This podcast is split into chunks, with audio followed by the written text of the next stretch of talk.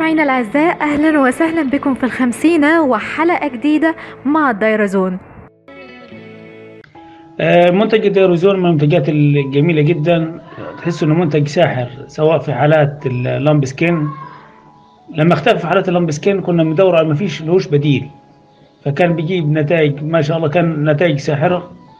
استخدامات تانية كمان كنا بنستخدمه في حالات ال edematous skin disease وحالات ال physiology ال physiological edema في ال mastitis حالات ال pneumonia وحالات ال drenching pneumonia بيجيب نتائج فمنتج ما شاء الله عليه يعني. منتج الديورازون من المنتجات الكويسة جدا اللي ممكن تعتمد عليها في ال field في حالات آه، ال inflammatory وال non inflammatory edema يعني أي edema بصفة عامة آه، ممكن آه، تستعمل فيها الديورازون. حالات ال- ال physiological edema اللي بتظهر في ال udder بعد ال parturition ال pulmonary edema ممكن نستعمل معاها الديورازون.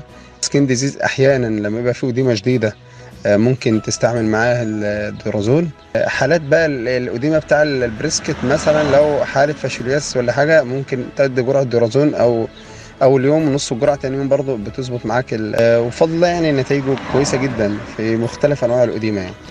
أنا كدكتور أحمد الدورازون أساسي معايا في شغلي بستخدمه بشكل عام في حالات ال edema وبالأخص حالات ال edema المصاحبة لحالات التهابات الجلد العقدي في الأبقار طبعا إيه، حالات ال edematous skin disease إيه، بستخدمه برضو كمدر للبول في حالات احتباس البول. بستخدمه برضو حالات ال edema اللي بتبقى مصاحبة لحالات الولادة وحالات طفيلات الدم. نتائج مبهرة جدا. الديورازون كمنتج محترم جدا له استخدامات كتير غير ال lumpy أه، بستخدمه في حالات ال- ال mastitis لما يكون عندي edema موجودة في في ال udder. بستخدمه في حالات ال- في ال trauma لو في trauma وفي exudate كتير. ممكن برضو ال- الاستخدامات لو في حالات فيها في BRD وفي exudate كتير ممكن نستخدمه. الحاجات دي كويسة جدا وهو منتج يعني مش مش مقتصر على منطقة منطقة ال lumpy بس ال lumpy disease أنا عايز أقول على التجارب بتاعتي في استخدام الدايريزون في أمراض كتير جدا. أولها آه، استخدام في ال edema في الضرع هو طبعا يعتبر الدواء رقم واحد. في ال edema بتاع الضرع في الطب البيطري كله. شايف مفيش حاجة بتجيب حاجة ال edema زيه. تاني حاجة في التهابات الضرع كعامل مساعد كويس جدا لما يكون في swelling شديد. تالت حاجة في حمى الثلاث أيام. بيساعدك كتير جدا إن الحالة ما تخشش في ال pulmonary emphysema pulmonary edema.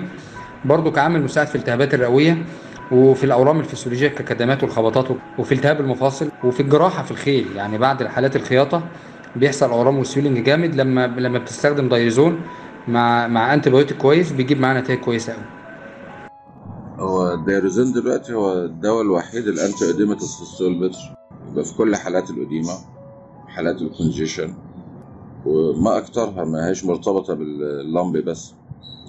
وفي كل all species of animals في كل ال- أنواع الحيوانات حتى ال pets بنستعملها.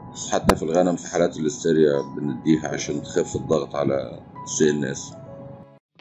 وانتهت حلقتنا النهاردة وانتظرونا في الحلقات القادمة من الخمسينة